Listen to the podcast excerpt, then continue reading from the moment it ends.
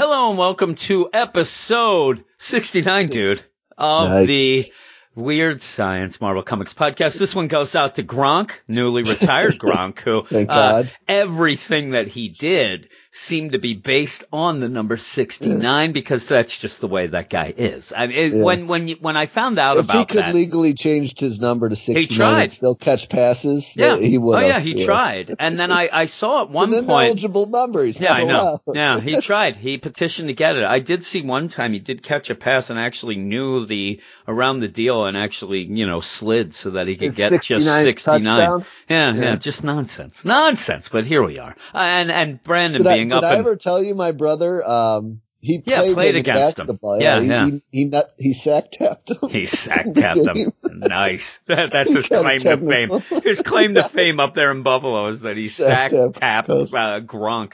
But yeah, up there in Buffalo, Gronkowski is not exactly the most welcome of fellows. I would say you'd go Tom Brady showing up in Buffalo probably would not want to be around there, then Gronk and then Jon Bon Jovi. There are the three, right? Maybe, maybe Gronk Brett Hull. A slight pass because he was born in Buffalo, but the other two are definitely. I'm telling you, born in Buffalo, that makes you more of a traitor in my mind. But how about Brett Hull? Would Brett Hull be welcome in Buffalo? No, Brett Hull is not allowed in Buffalo. He would not be. But Scott Norwood would be welcome, Bettman. Right? Gary Bettman still gets booed every time he shows up. Scott Norwood, though, he kind of accepted all of that and pretty much became beloved after that. We cheered him and then cut him. Yeah, well, it's one of those things. It's like Mitch Williams when he ended up losing, and it wasn't his fault. He was overused. But when they lost the World Series to Toronto, everybody he got death threats and things like that. But over the years, he just accepted what it was, kind of said, hey, that's that. And everybody's forgiven him. Now he's beloved in the Philadelphia area.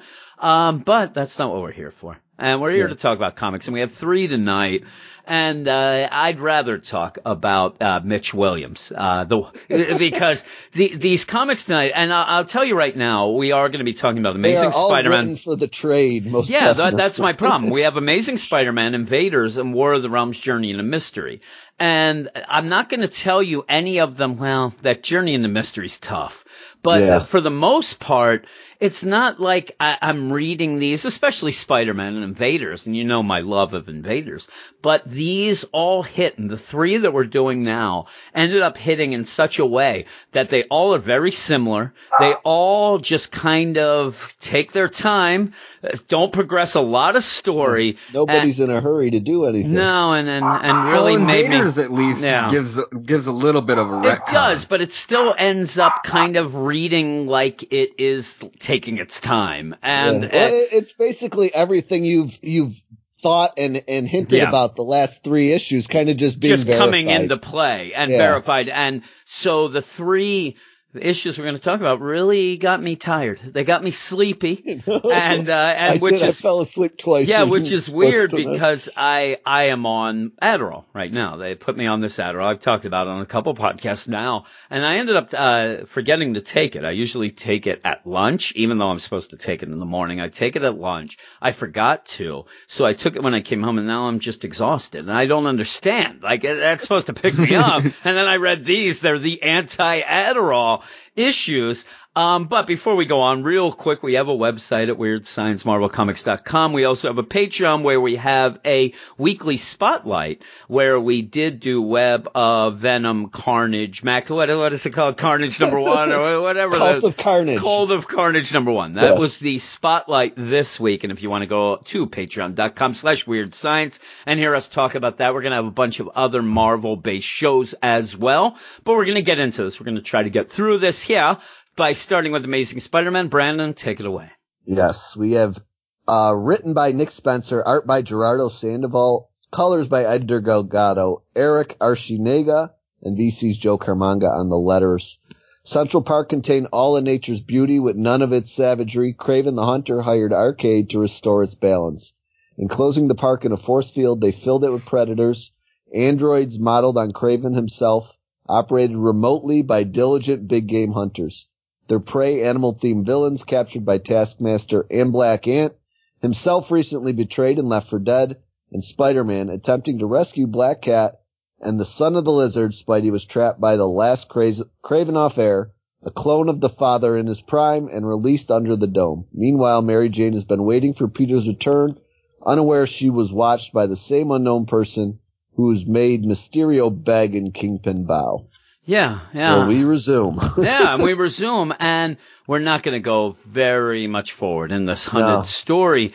What you're getting here, in my mind, is a little catch-up for people who didn't read the Black Cat or the Gibbon HU issues. Yep, and if you remember, me and Brandon did not like the Black Cat HU issue, but only for me it was mainly because I didn't understand what was going on. I actually thought that it was the start of the Hunted proper story, and I thought, why are we getting this stuff with Black Cat when we already had half of it earlier? So if you remember, we were upset. If you listen to us talk about the Gibbon HU issue last week, I loved it. I thought it was great. I don't know much about the Gibbon, but just the writing itself, it got me all with the feels and things like that. Now, with this issue, you get both of those kind of done, but what you also get is that little hint that old Kravenoff Jr. ain't so happy. Yeah. He's what's going to betray on. Papa. Yeah, I was hoping he was going to stab Kraven right now. He's going to eventually, or at least he's going to try. It would have given us some forward progression, at least. Yeah. It would have given us something. And this is something that I haven't been reading the HU issues, and I feel like I haven't missed a thing. No, you haven't really, because they kind of go with it. And even before, kind of self-contained. With the Gibbon, number one, you have Spidey with the dead Gibbon that we had at the end of the HU issue, and explains everything that happened. Then later on, you do have the Vulture, where in the Gibbon issue, he did go off with Vulture because he wanted to impress Princess Python. Sure, in issues later on, they will bring that up and beat it like a dead horse again. But the whole issue was he went with Vulture just because he thought Princess Python would show up and join up with Vulture, and he wanted to get her back. That was the only reason. His girl. And it ended his girl, and it ended up another person I didn't care about. Yeah, it ended up biting him in the butt. And he ended up dead. And he ended up dead in a very sad way. It wasn't a heroic way, as the Vulture tries to pretend. And it wasn't in a way that he was, saying the Vulture was the greatest thing. He actually was like the Gibbon. You saying, Aaron, that you really don't know or care about the Gibbon. That's kind of how he died. These people were like, oh, who's nobody this? Cared. Oh, this is a nobody, whatever, and just shot him. Kind of put him out of his misery. He tried to talk to Peter at the end and ended up pretty much having brain damage from getting shot, and couldn't tell Peter that thank you for being here and don't blame yourself for any of this, and you know what, I tried, and at least I get to die now, and that's fine. And it was touching. Now in this, was sad. It was very sad. Now in this, all you're going to get is Black Cat and Billy, Lizard's son, in jail, get out, and them getting out. And then also, like I said, the clone of Kravenoff's son, saying, hey, Dad, why are we doing this? You impressed me by gathering all of these animal-based people in our land. And then you brought them here, and I thought, oh, this is great. We're going to the big city. We're going to fight them all. Now you're letting these pieces of crap that really defiled our country hunt them. Why are they getting the fun of the hunt? Why are they the hunters? When we're the greatest hunters, we should be out there doing it. And Kraven's just like, no, it's not my time yet. And especially, they're Spider-Man. Let's go kill him. And he's like, no, not yet. Not my time. We'll see how this is going later. And then you're just going to gather all the people. It's almost like Kraven is an analog for Nick Spencer himself telling this story. Like, listen, we'll get to that. To it. But and in this issue, I just don't believe that a son that has killed, 82 other sons of his, which was all off panel, just came up walking with all their heads in a body, would be just this much of a pacifist for a father he didn't even know. Yeah, and he's just like, all right, and he just goes up. But at least we are seeing that he's a little ticked off about it. But the other thing is then there's Spidey. He's sitting there sullen shoulders. I know, And then you get the idea, okay, anybody who is in this that you didn't hear of, they're all dead. You see Spidey walking through just a bunch of people going to try to find, the main villain. Savage dragon on the ground? Yeah, it looks like it, really, it does. It's iguana. They do go, and all of the other villains are kind of congregating together, And it's the Vulture who's, you know, bringing them together, telling them this story. Hey, you know, this is what happened. Spidey is listening in and basically says, you guys, why are you listening to this guy? This guy's the worst. He lies. He cheats. He's not telling the truth. That's when the Vulture pulls out, you know, this robot head. And Spidey's like, well, all right, that kind of is proof, but not really. You shouldn't trust him. That's where Rhino gets, you know, ticked off and says, trust, you left me for dead. You know, when Taskmaster and Black Ant came and blew up that cafe, you kind of skedaddled. And he's like, well, he can't say my Aunt May was in trouble. So he's just like, well, there was innocent people. And he's like, yeah, thanks a lot, buddy. But yeah, you go off then. And with all that, it really is just the Vulture making up stories about, hey, this is what, you know, the Gibbon, and trying to make the Gibbon kind of a martyr slash, you know, pump him up as well to be this leader. And it's not going to work out well for any of them, really. But yeah, then you get, it just goes, you know, through this. And yeah, there's some things going on. It's just not a lot of progression. You have Black Cat. It's a bunch of exposition. Yeah, it is. And you get Black Cat, who's going to break her and Billy out of the jail. Unfortunately, Billy sees the guard that was guarding him get eaten by a Siberian tiger. He's scared. That was enjoyable. Me in my space, too. Yeah, and then you have Taskmaster is there and then goes up to Arcade and it's like, hey, what's going on? And also, Peter listens in and a couple guys who are hunters, he gets the idea of what's going on, that these guys are remote. They, you know, you get that. They tell the whole plot, basically, of what's going behind the scenes with Arcade while Peter lays on the ground. Pretending he's hurt, knocked down. You get it from Kraven, you get it from Black Cat, you get it from it's just all over. Yeah. I just don't get it. Well, there's not much going on. All that's happened in the previous issues in this issue. Yep, and then you get the reveal. Yeah, and then basically you have Taskmaster who's like, hey, what, you know, Arcade, this is ridiculous, but look, I have Lizard. You know, we were kind of waiting for Lizard to get involved, and you know, you would think even that. There's the one good thing that I did like, where you have Black Cat and Billy's there, and like, oh, my dad's gonna come. And I can't go. My dad will be here. He'll save him. And Black Cat's like, listen, my dad always saved me. But when there one time he couldn't, and it wasn't his fault. He just couldn't get to me. But then I realized that every time he saved me, he was preparing me to get out of the situation myself. And she's trying to, you know, get Billy to get pumped up. Now, in the thing that annoyed me the most was the idea. You're going through all this. You do have Lizard captured by Taskmaster. But then when we go to the one, it's not even a full panel of Mary Jane.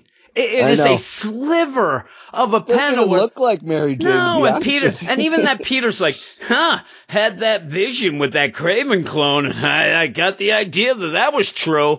I'm like, you've said that 3 times now. I get the idea. I get it. We had a whole middle part of last issue that just hammered that home. And I think that the problem is, like what Aaron's saying, it might not necessarily be just the fact that, you know, Nick Spencer is going back and it's just the amount of things. It's all piling up on each other, and he doesn't get rid of anything. So, you know, you end up, it's almost like a chore list, and now all of a sudden the honey-do list now has 17 things in it, and you're like, yeah, I know. It's like Tanya, but each time your wife will tell you, or husband will tell you each one in a row, and you're like, I understand. You told me the first 10, 20 million times. I understand. Only add on like 1 or 2 things, and then go through them again. And then you forget those 1 or 2 things. It's just, it's the worst. But yeah, then you have Stan's soapbox, and I've said it. It drives me nuts. It's near the end, but it comes at a really bad time because it looks like you have a cliffhanger. You don't. But that's when you go off then to a part where, again, like I said, you get the sliver of Mary Jane. You see Black Cat and Billy still in jail. So everything is just, that is recap of a recap issue. Like, we're recapping stuff that was from the beginning of the issue now. Yep. And then you have, you know, Spidey gets the Spidey sense, and these, you know, guys, these robot, you know, drone things that these people are going, hey, how about that selfie? And like, oh man, I'm going to have to fight you now. And I'm like, well, why didn't we do this earlier? And that's where Spidey sees Black Ant just hanging out on a blade of grass or leaf. And he's like, hey, you know, what's going on with you? And he's like, I'm just trying to stop you from doing something that you'll regret. I'm going to tell you the truth about this thing. And to be story continued. And so by the end of this, like, you're like, didn't you just tell us the whole truth? And I think I've seen the truth 17 times. Yes, that's what I'm saying. We've seen it all. And yeah, now the next issue is Black Ant telling you exactly what happened in this issue. Yeah, I mean, that's the thing. It's by the end that it really upset me that we saw recap of earlier in the issue. And I'm like, I don't know. And that Mary Jane, the sliver. So yeah, I liked the art. I thought the art was really good. Yeah, I did too. Art is the saving grace. Yeah, it is. This. I mean, it felt really consistent, really like a kind of like a 90s vibe to it. Yeah, almost. I liked it. And so by the end, like I said at the beginning, this wasn't as if I was like, I'm out of this hunted story. I'm actually, in a way, wanting more now because I didn't get anything. So it's almost like this was like, if you're watching, a TV show, especially back in the day, it doesn't work as much now with streaming or stuff, but this is like, it was a clip show repeat. I want to get back to the story. I want to get a forward progression of a story. And it's starting to seem as if the only real story is waiting for Kravenov Jr. to get mad and, threaten his dad, stab him, whatever, or the two of them heading out to fight. I mean, that's all I'm waiting for now because these drones aren't that interesting. And we're not getting anything new. Now, Black Ant, maybe he has some sort of twist or something. But, but at this point, the idea of this hunt is starting to be a little bit boring, and it shouldn't be. This seems like it's set up to be really cool. It's been boring the whole time. Yeah, I really like that Gibbon issue, and I kind of like the issue before that. So this kind of put a halt on, and it's weird that it puts a halt on an HU issue. You should ask Marvel to put a trade together of the Boomerang issues and the Gibbon issue for you. Yeah, I'd like that. I like the Boomerang issue. Yeah, but a lot of people still love this whole deal. It's getting good reviews still, but this, to me, there was nothing. There was nothing to this, and that's what gets me mad, because I want to get this story going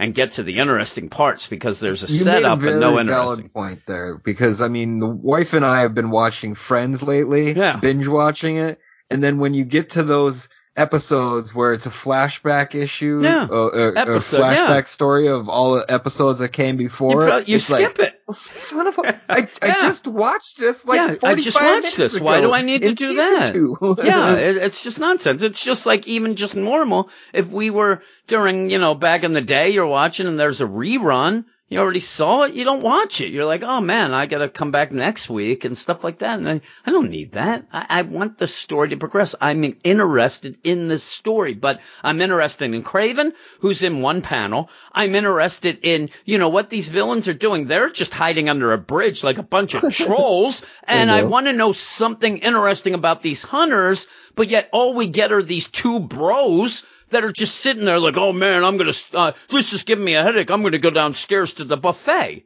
That's not that interesting. You have some setup for some cool stuff, how Spidey will interact with these villains and things like that and how they're going to hunt. But we get nothing. We didn't get anything. I'm giving it a 6, and that's a lot for art.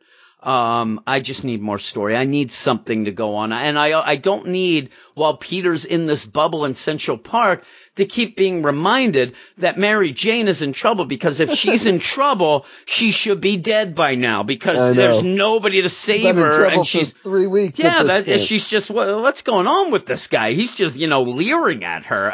It's just ridiculous. But what would you give it, Aaron? God. I must really like this art, because I'm going 6 also. Yeah. And it's ridiculous. You have all these villains here. You're focusing on Gibbon and Vulture. Yeah. And you got a little bit of Rhino. And Rhino is recap too. It is. You have all these other, you can't do anything else with this seems group of villains that are sitting there in Central Park ready to kill. Yeah. I don't get it. I'm skipping issues and I'm getting recap. Yeah. And it's how recap is that of the possible? And you're not missing anything. Nothing. Skipped issues and you know exactly what's going on. I would skip more issues. So the next time I come to it, I have more recap. But I enjoy this art so much that I can't give it below a 6. Yeah, it's good art. Honestly. It really is. How about you, Brandon? I'm going to give it a 5.5. I can go below a 6 because I've had, I knew it. No, I've been arguing with people about this book, saying it goes nowhere, and I feel like I get proven right every time another issue comes out. That it hasn't moved anywhere from the previous one. But I want this art to stay with it. That's what I don't mind that. Yeah, I don't mind the art at all. It's just I see why they've basically given it 2 extra epilogue issues because the story hasn't moved anywhere in the main issues for it to do anything. Yeah, so. And it's funny, and I don't know the scores that I've given. I can't say off the top of my head that this is the lowest I've gone with a 6. This is the most disappointing, though. This one really disappointed me because we're at a point now that we need some progression. I don't know what it is about Nick Spencer as opposed to Dan Slott, but I feel like people are cutting Nick Spencer a whole lot of slack for playing the same game Dan Slott was playing, whereas it just never moves anywhere, and he's telling the same story forever. Yeah. So. And especially after that, like I said, I'll keep bringing up that Gibbon issue, but after having so much fun talking about that with Brandon, I was really back on. I was really looking forward to this issue, thinking, all right, let's get going. And then we didn't go anywhere, but we're going to go to this next issue. And if you're not on the Patreon, me and Brandon did talk War of the Realms #1. And I'll just let everybody know for the fact that I was not looking forward to the War of the Realms. We talked about it. I have said it over and over again that I was not in. The issue of Thor right before the War of the Realms got me excited. I actually liked that issue. It got me up to speed. It was one of those like, hey, everybody, we're heading the War of the Realms. Let's get all this stuff. And I was really, okay, I'm in. And after War of the Realms #1, fully in. I was shocked. And I thought that was one of the best issues I've read in a long, long time of being able to get new readers and old readers on board with a story and get them excited and going forward. So this being the first deal, the War of the Realms Journey into Mystery #1, this being the first kind of crossover kind of tie-in deal, I was looking forward to it. Now, I did have some warning signs. I knew going into that Aaron and Brandon didn't know as much. The McElroys, who have a podcast, they were writing it. So I was like, okay, well, that throws up some red flags. You're going to have the first crossover into the biggest event, and legitimately, and this is coming from doing the DC podcast since, 2014. We have over 200 episodes, all that. This War of the Realms is the biggest event I will ever be involved with, even talking about a little. The amount of issues, the amount of time, the amount of, lead up to it is huge. And now the first tie-in is by people who've never written a book. And it shows. Oh, it shows. And it also shows in my mind that it really doesn't matter about it. It's sad to say that I came out of this thinking to myself, I do not need to read these, and it's ruining my fun and my love of that first issue of War of the Realms. And if by the time we get to these next bunch, if I get a bunch of duds like this, I'm going to end up so down on the main book. So this book, I have to tell the McElroys, bravo, guys, you have showed me to just stick with the main book and maybe pick and choose some others with characters I like, because this is nonsense. It's complete and utter nonsense. It starts off okay. I actually thought, and we'll get to the credits in a second, I actually start off, I'm like, all right, this is interesting. You have a team. I was confused off the bat with this baby. It tied in then. Flawed. Yeah, I'm just saying, I didn't mind. I don't know what's going on. I just went with it, and I'm like, okay, you got Thori, I don't know some of these characters, you got this thing going on, and then they do go back in time in a way that is not very well done. I mean, if you think the beginning's flawed, when you get to the flashbacks, I don't even think they really spell out it's a flashback. You're just going, and they just go. By the end of this, I had to look, because I swear this was a 758-page issue. It took me so long. It took me 2 hours to read this in 3 sittings. It does acknowledge the jumps. It really does, but little dialogue boxes, not by the art or anything. Yeah. Usually little dialogue boxes. It almost feels like it's thrown in afterwards. Yeah. I'm telling you. It feels like they try to do that just for an artistic take to try to make it jazzed up a little bit, rather than telling you a linear story. You're going into the story cold turkey. You cannot go abstract. No, you gotta go straight up. You don't have to linear, go Pulp Fiction. We don't know what's going on. So yeah, we don't need to go there. And by the end of this, and I've said this has happened. This happens this week actually in Catwoman over at DC. I had the same problem that by the end, when you do have, like I said, I always think of Pulp Fiction out of deal. It's not Space Jam. It's Pulp Fiction. And so you start out with at this time frame, then you'll show the flashback, then you'll go forward and you'll do this. By the end, there has to be a cleverness to why you're doing that. It's not here. There is no twist. There's no surprise. Well, there's one twist is the crappy Madge they talk to tells them who they're going to need, and they go get different variations. Yeah, that's it. But you didn't need to go out of time to do that. No. You could have that right away. You can start off, and the problem is when the mage says, "Oh, you're going to have to go and get this." Oh yeah, that's Hawkeye. We've already seen Kate. We've already seen her. So the twist is ruined. We've already seen all of the guys. We've already been told that Wonder Man is that it's flawed. Like you said, I know you're saying it's flawed. At the beginning, it's flawed. The beginning, I'm telling you, just getting thrown in, I was a little bit excited because it just, this is different. You got Miles, you got Kate, you got Thori, and things like that. So it actually kind of was like, this is a neat deal. By the end, you realize that these characters are involved because they don't mean anything in the overall story. And basically all this feels book is. It feels like an editor said there's not enough here. Let's take this part of the story and put here. Yeah, because that's all it does. You're right. When you said at the beginning, when you twist things around in this time frame, you're trying to make it look fancier than it is. It's not fancy. Also, the McElroys need to read. Confusing. They need to read a little more Thori. Thori in this book pretty much has full out paragraphs. Thori just like, me eat, And this, he's like, how dare you? I'm Thori. I'm a god dog, and I'm here to rain fire on your parade. And I'm like, that's not Thori. It doesn't even sound like it. It's just so, tell me about it. Yeah, they really had no right to writing an event tie-in. No, honestly. and I mean, first one.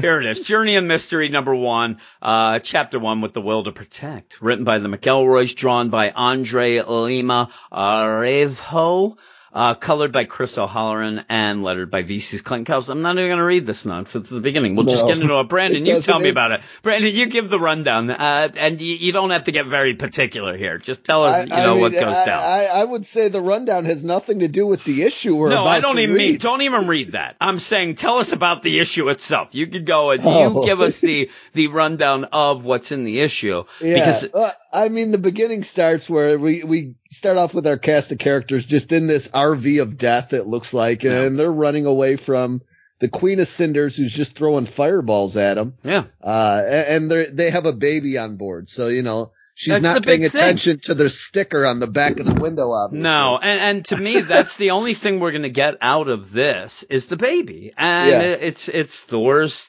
his sister, a baby sister, that's just thrown out there. Freya says they had a baby. And there you go. Thor has a sister, and it ends up with Baldur. He has to take care of the baby. Make sure she doesn't get murdered, And then go and get her because, she's They put the baby in Oklahoma or something like that. In a castle in Oklahoma. That's just right out on Front Street there. Yeah.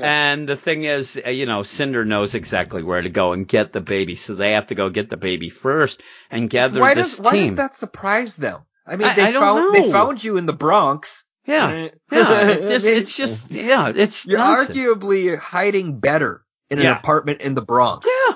How about hiding in Trenton? Go to a hotel in Trenton. Go to, up to Minnesota. You're in a castle, and as Guardian Castle in Oklahoma. You had said during your War of the Realms talk that you had felt that there was some unwarranted jokes. Yeah, yeah. This has unwarranted jokes. Yeah, it does. And that's the thing is, when we were talking about War of the Realms, I said, Peter, I know he's jokey, but at least the jokes, I thought they were a little too much, but That's within the character. The problem at this is the jokes aren't character-based. The jokes are everybody. A lot of cosplay, a lot of – like these are pop culture jokes. And again, now you get the idea – yeah, these guys are a pop culture podcast bunch of group. They ain't no comic writers because they're more concerned about that stuff. They're concerned about these, you know, tertiary, you know, things they're being having dropped. Character moments. Yeah, and instead of, you know, give me Kate Bishop doing something or whatever, they have the whole Avengers team and all of Marvel in cosplay costumes running around, you know, with these guys who are actors and they're getting attacked.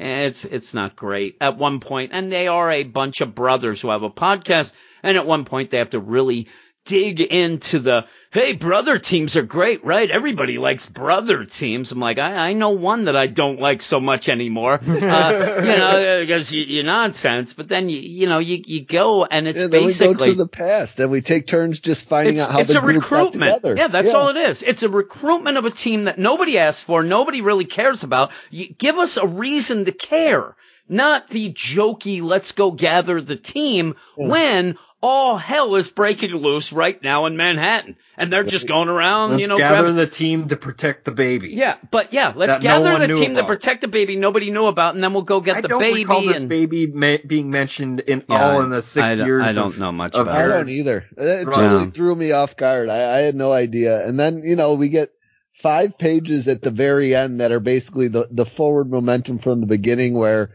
just the bridge they're on gets taken out by Ares, so now they're face to face with Ares. Just the idea of when they go to Wonder Man, and the whole idea is the joke of having a movie that has Vision in it, but we won't call him Vision. Over pitch me. They go to find the person they want. They end up finding a different version of the person they want. Yeah, it's not Deathlock. So I was hoping we get crazy, like half Deathlock in this. Yeah, that would have been awesome. We got Deathlock version 2.0 as a whole, bunch of robot friends. And, like I said, the worst I thought was Wonder Man, where they're going through a whole thing while all this is going down. Like, it's end of world stuff going on in New York. Yeah, you're not in New York at this point, but, I think that people would be concerned, and yet you have the, hey, Wonder Man, hey, we're going to make a movie, and it's going to be Vision, but we'll call him the Apparition, because, we can get away with that with the lawyers. I'm like, really? Yeah, that's what we're focusing on. Yeah, nonsense. I didn't even get that joke, because I think I was reading words just to, basically read the words at this point, and nothing was sticking in my head. And then, his catchphrase. Person. Yeah, his catchphrase, pitch me. I'll pitch you right off a roof. That's what I'm going to do. Pitch you right into a lake. And then pretty much the day is saved when Wonder Man goes out and then cuts a big, the road where they're at, a bridge type deal, in half so that the cinder, the semi can't follow him. And then Ares gets out. Yeah, I'm like, really? I'm sitting there like, okay, he cuts the bridge in half. Yeah. They pull over and stop. And I'm like, why? This truck has been shooting at you. It has a cannon on top of it. That's what I was saying. You get out and like, hey, I was so checked out I didn't even care. You can't shoot me. There's rebar exposed. You have Ares chasing you in a semi-truck with a cannon mounted on top of it this whole time, and all you get is jokes. Yeah, and jokes that didn't even land for me because I'm, if it was maybe some more 80s reference pop culture, maybe I don't know something. I don't think that would have done the trick either. Some of these I didn't even recognize as words in here. I'm telling you, if maybe I don't know. I'm sure there are people out there and like, oh man, there's not a lot of jokes in this issue. They might be right. Because this issue stunk. It was terrible. And now it's turned me off. But I will give these other tie-ins, a chance because they're going to be written by actual people who write comics. And I know everybody has to have their first deal. But a tie-in to the big event, I don't think this was the place to do it. Tie into the big event that drops right after the week after. It's nonsense. It is a flawed idea on so many levels. Now, again, some people are going to say to us, and I would agree somewhat, hey, this is Journey into Mystery. This isn't, some of the ones coming out are really big. Are we going to catch a tweet? It's arguably the more important comic book. Yeah. Because 30 in the Mystery was the first comic that was ever released. Oh, it is. But still, I'm saying, just people will be looking at this, and please, if you think this is important, it does not seem important anymore and all that. So I'm giving it a 4. I like the art enough. I don't know much about this artist. I thought the art was pretty good. Some of the scenes, I think that the problem might have been even the script is very busy. Rushed. Very busy. I think the script was really busy. It took these guys a long time to overwrite it, and I don't think this artist got enough time. I thought it was okay. I didn't mind it. It's good. It's not great. It's not. It's not right for the story. I'm telling you, I don't know what's right for this story. I mean, at one point, you even look like, you have like a Back to the Future type deal going on with the car. And yeah, I'll tell you, the only thing I thought was funny in this whole deal, the only thing that I thought was when Baldur shows up and there's Miles and he's like, hey, I met you, Spider-Man. He's like, I don't know. And then they go and you have him going like, there's a punk rock Spider-Man. There's a Spider-Grandpa. I thought that was funny. I got a chuckle out of that because I thought you were going to say when Baldur cuts that one dude's head off. No, that's pretty funny too. No, basically to me, the best joke and the only thing that you can go with in this, but it's overplayed, is the idea that Baldur has been in hell and doesn't understand what, but that's the only joke, and it goes on and on and on. They used it 8 times. Yeah, it goes too far. I'm going, what did I say, 4? 4. I'm going to 4. What are you doing, Aaron? I want to say it's like an epic fail. I'm going 3. Yeah, 3. How about you, Brandon? Yeah, I don't even know what to give this. I would give it a special 5, I guess. I don't know. A special 5. Oh, that makes you seem very positive. This art kind of reminds me of like the end. The end of Ben Reilly's Scarlet Spider. Yeah. When it got wonky. I'm telling you, nothing spells out important in this book at all. Except the sister. And the sister's just left behind there for the ride. I mean, that's the big thing you would think. And I'm sitting there thinking, okay, this baby, is the baby going to be worthy at the end? We're gonna have a worthy baby? But no, it's just nonsense. That's all I kept thinking of. I would love to see the baby swing the hammer. I'm telling you, it was making me giggle to myself thinking that that's the only reason that you have a sister being brought up and as a baby, because she's going to have the hammer by the end and people are going to lose their minds. When they said sister at the beginning, my mind immediately went to Angela because, that's the sister that was important at the beginning of Jason Aaron's run, but here we coming go. From heaven. But but even with this, how much can you put in the importance of something that is introduced in this by first-time writers? I don't know. I don't know. We're going to end the podcast, though, with one last book. And it is the book that has been my favorite book in comics. I mean, not even just Marvel, DC, Indie, whatever. It's all of them. The last issue I said when we did it, I've been down. Like, each issue I've gone slightly down, each one, in my enthusiasm. This one continues that trend, maybe not as much as maybe from 2 to 3, but I know this is a big deal. I know that what's going on in this with Namor is big, but it's nothing that we wouldn't have guessed, and by the end, not much really happens. I mean, you see, a little confused at the very end about. Yeah, it's Invaders number 4. Maybe you can help me out, and I'm just a dummy. And I'm not going to be able to help anybody out. I'm telling you that Journey in the Mystery. These McElroys, I think I'm punch drunk from them. I think there's like 3 or 4 brothers. I think I went in the ring with each one of them, and they beat the crap out of me. I'm too old for this. I'm too old for this crap match. I'm telling you, they kept tagging themselves in and beating the crap out of me because each page just felt like it was slapping me. Written by Chip Zdarsky. We're again Invaders number 4.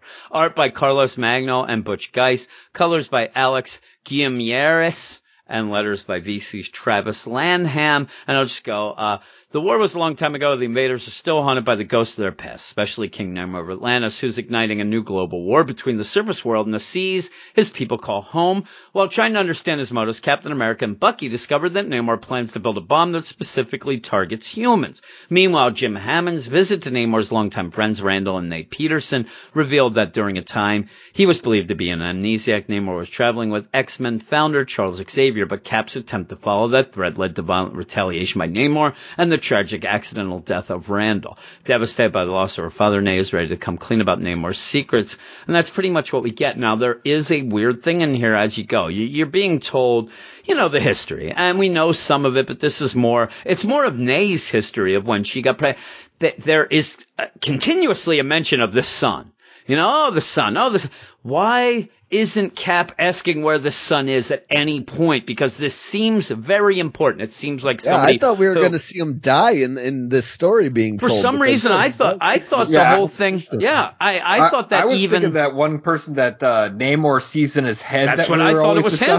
I thought that they did some sort of, you know, mumbo jumbo black magic that was a way. Science or something. I actually thought that Machen actually must have inhabited the body of the sun because it was that whatever. But at not one point this Cap's like, you keep talking about the, you know, the sun that was friends. Even if it was, hey, where's the sun? Because it seems like Namor really took to the sun. And in the story, you even get the idea that it was a replacement for this Tommy in his mind. Okay, Tommy died, but I'm going to there's this new kid. I'll help out. And she keeps saying, like, and he really loved him. He really looked at him, you know, and really liked to hang out with him and stuff. And if I was Kappa, where did he go? Because he could really help out with what's going on here. Maybe he could talk some sense. And yeah, you get the idea that because they're not asking, something bad happened. We see by the end that he is in touch with Namor and he's doing some stuff, it seems, behind the military's back, to get all of this stuff going. And his name is Roman, the son. And they're showing just Roman, you know, being raised, Namor helping out at points in his history. Namor has just gone and stayed with this family. Randall and Nay and Roman just kind of went. Also, you'd never get the idea of, like, who was the father and is it Namor? Like, I don't know what's going on. But yeah. I think she's just a floozy. Yeah, well, you get all this. I think that's why he's got this strange connection. He knows when it's going to be born and all that, you know? Yeah, it's weird. So we'll have to see. But while this is going on, you do see Namor continuing to have these, you know, nightmares about Tommy. And when he does, he gets violent. I mean, he just rips the house apart at one point. Blow a wall out? Yeah, it blew a wall. And while this is going on, though, Xavier showed up, and Xavier wants to go around. He doesn't have, you know, Cerebro, so he is going with clips and things, chasing around, you know, ideas and news things about possible mutants. And he goes, and this gets the whole deal of Namor being, you know, the first mutant and stuff like that, where Charles is like, you're a mutant as well. But it's them going around trying to find things, and they find this guy who, you know, looks like he'd be able to cure mutants, and Namor thinks that would be abused, but it's all very quick. And the thing about this is by the end, I thought this was going to be more about, like, oh man, like, we're going to learn a lot about Charles, and whoa, this is going to be, you know, really upsetting and things like that, but it just kind of happens. It's just a little a tweak and twist to history here and there. Yeah, that's all it is. It paints Charles Xavier in a little lesser light because it has him being with this mutant that can change humans into mutants or mutants back into humans. And he Charles wants to has use that it. Little implication where he's like, oh, we can use this to turn all humans. And it's more of like what Magneto was. It's Magneto, kind of, and even it's very stressed because when you have Xavier show up, he does hang with them at, you know, the lighthouse type deal on and they even say, Nay says, Xavier stayed for us for a while. He said he was going to search for his kind. He kind of rubbed us the wrong way. He kept using the term, you know, homo superior. He kept saying it. Yeah. So it comes off very, very Magneto-esque. Like, this is the brash, and they even say he was youthful and arrogant. And I could get that. He was, you know, before new he was on the in deal. The wheelchair. Yeah, it was before all that. So he was, you know, he was arrogant. The comic does give you a really good kind of feeling for timing. Yeah. In the history perception of the continuity of the MCU. Yeah. But, I mean, it doesn't give you a ton, but I really enjoyed it just for the concept of. Oh, I didn't mind it. It fits pretty well in between here and here, you know? It was funny, too. They're going to find things. They actually seem to just walk right under Wolverine. Wolverine's up. Did you see that where he's in the tree? and they just walk right under him. That was kind of cool. And it kind of, that even kind of goes with the whole, X-Men Origins movie where you had Magneto and Xavier walk into that bar and like, hey, you got that, go F yourself, and they leave. Yeah. But yeah, that was kind of neat. But like you said, it's just a little bit of a tweak, a little bit of showing Xavier in a less of a light. And the thing is, though, is I really want more of this story. I want more of Namor. And we are seeing Namor go through this, but this part, it's really more Xavier, and it's more of early mutant stuff and all this stuff going on. And then you end up with this mutant who can change back and forth and whatnot. And he ends up getting shot, unfortunately, by the police by accident because of the way that, you know, Xavier is kind of, you know, using his powers to make people stop and not. So it ends up pretty much a dead end anyway. So nothing really happens with that, but Xavier goes. It breaks Namor a little bit more. That's what I'm saying. And yeah, and then they go into Namor's head, and we see that Tommy's death really messed with him.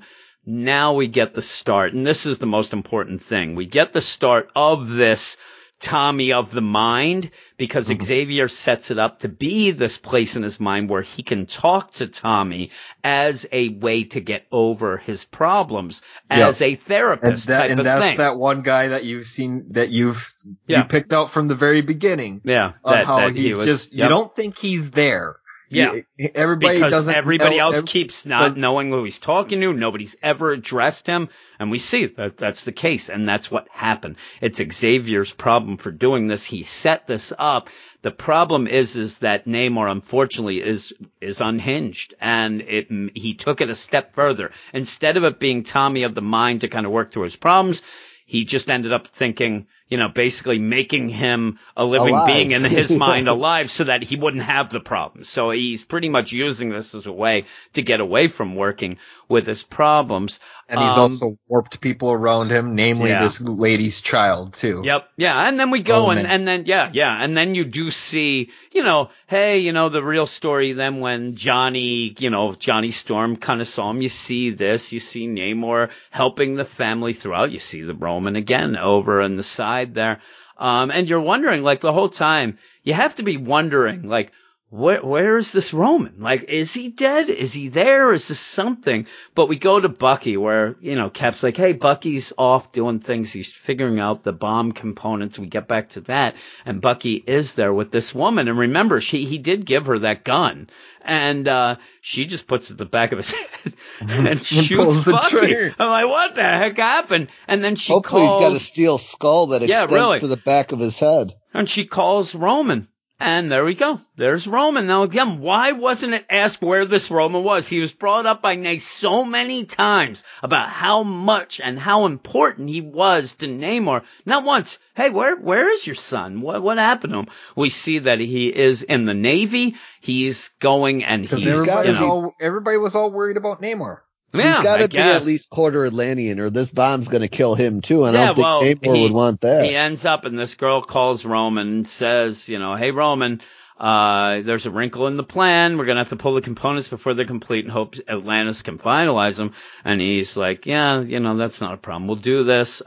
You know," and then kind of goes and says, "Hey everybody, I know I'm ready. Let's lay out the plan to take out Atlantis." And you know that he's not on the up and up. Like he is, obviously we see that he's, you know, a double agent, and, you know, he's just going to see what the plan is and then kind of, you know, you would think call Namor and say, hey, this is what they're going to do. They're going to strike, you know, in 2 weeks, tomorrow, whatever. So that I believe he's came up with the plan to destroy Atlantis all himself. And it's a completely flawed plan, and that's never supposed to come to fruition. Yeah, so we'll see. But yeah, like, and we see even next, and you see these bombs going. But yeah, the problem is, if you remember, the bomb is the bomb that kills humans. And so you would have to see. And I would not be shocked if this isn't his son, if it isn't, you know, Namor's son and things like that. And they've kept it down, under wraps. because of this. But even with this, I don't know that Nay knows all of this would be going on, because she's really spelling out things, unless she's kind of, pulling the strings as well. But she seems to be really, hey, I want to come clean because my dad's dead. Yeah. It's just that, she wouldn't want her son to be involved in something like this. And that's the other thing. She understands that Namor is broken and needs help, and she wants to help him. She has affection for him, but it's almost like a mother trying to protect her child who's a burglar and likes to smoke crack. Yeah, don't they all? Don't all burglars smoke crack? But I thought you meant children. Yes, no, and with this, like, it would be weird too. But you get the idea that if it is Namor's son, that's not something she wants to let out anyway, because that could cause problems for him as well. But so we'll see how this goes. But yeah, I'm going to give it a 7. Well, it can't be Namor's son, because when she meets Namor, for the first time since being an adult woman, she's pregnant already. Yeah, but they even said that he had been coming by. Like, I thought that maybe, because I don't know. Yeah, maybe not. Time passed. Namor was gone. Life moved on. I grew up and left home, but moved back when I got pregnant. Yeah, we'll see. So, but maybe she knows more. She hadn't seen him for quite a period of time. It's just weird to not mention anything about a father, and then to not mention anything about the son. And but we'll see. We'll see how it goes. It might just be that he looks up to Namor because of the deal. Yeah, we'll see. But even so, it's pretty cool and all that. So, but yeah, I'm only at a 7. I'm going down a little each time, and I hope that stops next. That'd be messed up, though, because, that'd be like his daughter that he had sex with. No, it's his friend's daughter, so... Yeah, but exactly. Yeah, really, but who cares about that? Also, the thing, though, is he also doesn't age, so, it's the thing. But we'll see. We'll see how it goes. I'm telling you, I think the art is not that great in this issue. And there's a lot of flashbacks. It's not as good as, say, that first issue that we gushed about the art. It's okay. It didn't wow me at all. So, that was one thing with me. It's more of all flashback art, and I don't, love that style as much as that first issue had spread pages that were just incredible and things like that. It conveyed emotion really well. Yeah. So I'm just a little bit down on this, but it is one of those, it's issue 4. For a deal, and I do believe, we'll pick up then after this. You have a setup issue here, but what would you give it, Brandon? Yeah, I think I'm going to go 7.5. I liked it enough. I definitely like the reveals, just verifying kind of the things we anticipated them to be, really, but, it's still one of the more enjoyable Marvel books, but this issue definitely gets slapped in the face with trade waiting. You know what I'm saying? Like, yeah, I'm still on board. It's the calm before the storm here, and it stinks when the other two, like I said, when we talked about the Hunted issue and Amazing Spider-Man, that kind of had the same deal, and we had a couple of these that had that same feeling. It kind of threw me off. Yeah, it really was like just a slow week. Like everybody decided. Yeah. This issue of their story was going to be the one that treaded a little bit of water. Yeah, so. Yeah, and all together. How about you, Aaron? I'm still going to go a little bit higher. I'm at an 8. The art, like you said, it's not as good as it has been, that's for sure. It didn't convey emotion as much as the other issues I felt. It felt a little... little stiff on the page almost. Yeah. It was a lot of flashbacks, so they were kind of using that flashback art, and that kind of threw it, I think. Yeah. True. It threw me. Now, here's the thing, though, with my 7, mainly it's because since we started this, the big thing seemed to be pushed. You're going to find out what Namor did when he was supposed to be an amnesiac. And when we saw what he did, there was nothing that great about it. It just was him and Xavier walking around trying to find mutants, which we've seen in different ways. Keeps losing his memories and getting them back. Yeah, that was the thing that threw me off the most, is I've been waiting to see what Namor did, thinking that this is going to be something at one point.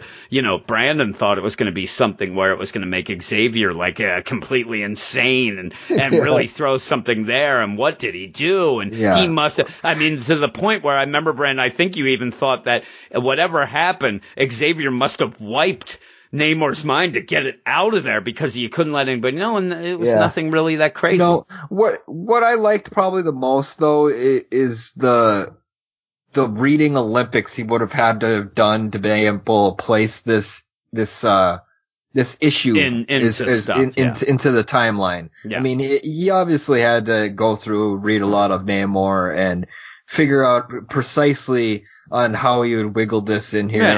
And retcons normally don't go pretty at all. Yeah. It's either you hate them or you like them normally. And this, I feel like, is unoffensive kind of. It was unoffensive. Again, though, retcon. That was what this seemed to be set up for. The first issue, we were told, oh my God, we're going to find this out. We're going to find this out. This is the first arc, pretty much. Yeah.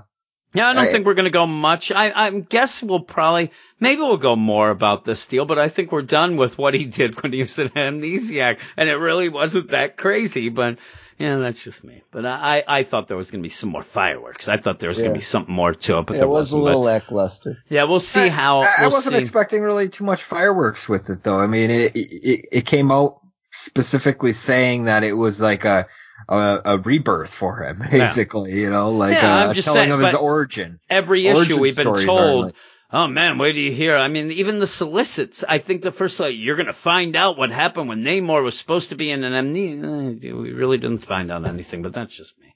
I suppose it says right on the top, shocking, the secret history of the submarine. Yeah, there it is. I suppose that wasn't. Okay, I'm at 7.5. I'm telling you this. I didn't even look at the cover, and it says it on the cover there. The solicits were pushing it. So I expected a little more than just that, but it was cool to see Wolverine hanging out in the trees. But that's it. That's it for the podcast. Obviously, my book of the podcast is still Invaders, and I still love this series. I just thought that this was a little, like Brandon said, it's a little treading water in a week that we had a bunch of that, and I needed more. But hey, that's how you go. Everybody, is that your book of the week, Invaders? Yeah. I would assume definitely. It is. All right. So we're going to end with just to tell everybody again, we have a Patreon, patreon.com/weird science. If you want some more, Marvel stuff, DC stuff, indie stuff, just go over there, check it out. You can join up now. You won't be charged until May. If you want to quit before then, you'll never be charged. So go check that out. And that's about it. You can check the show notes for all the other things, our Twitter, our website and stuff like that. But that is the end, and we'll see you in a couple days.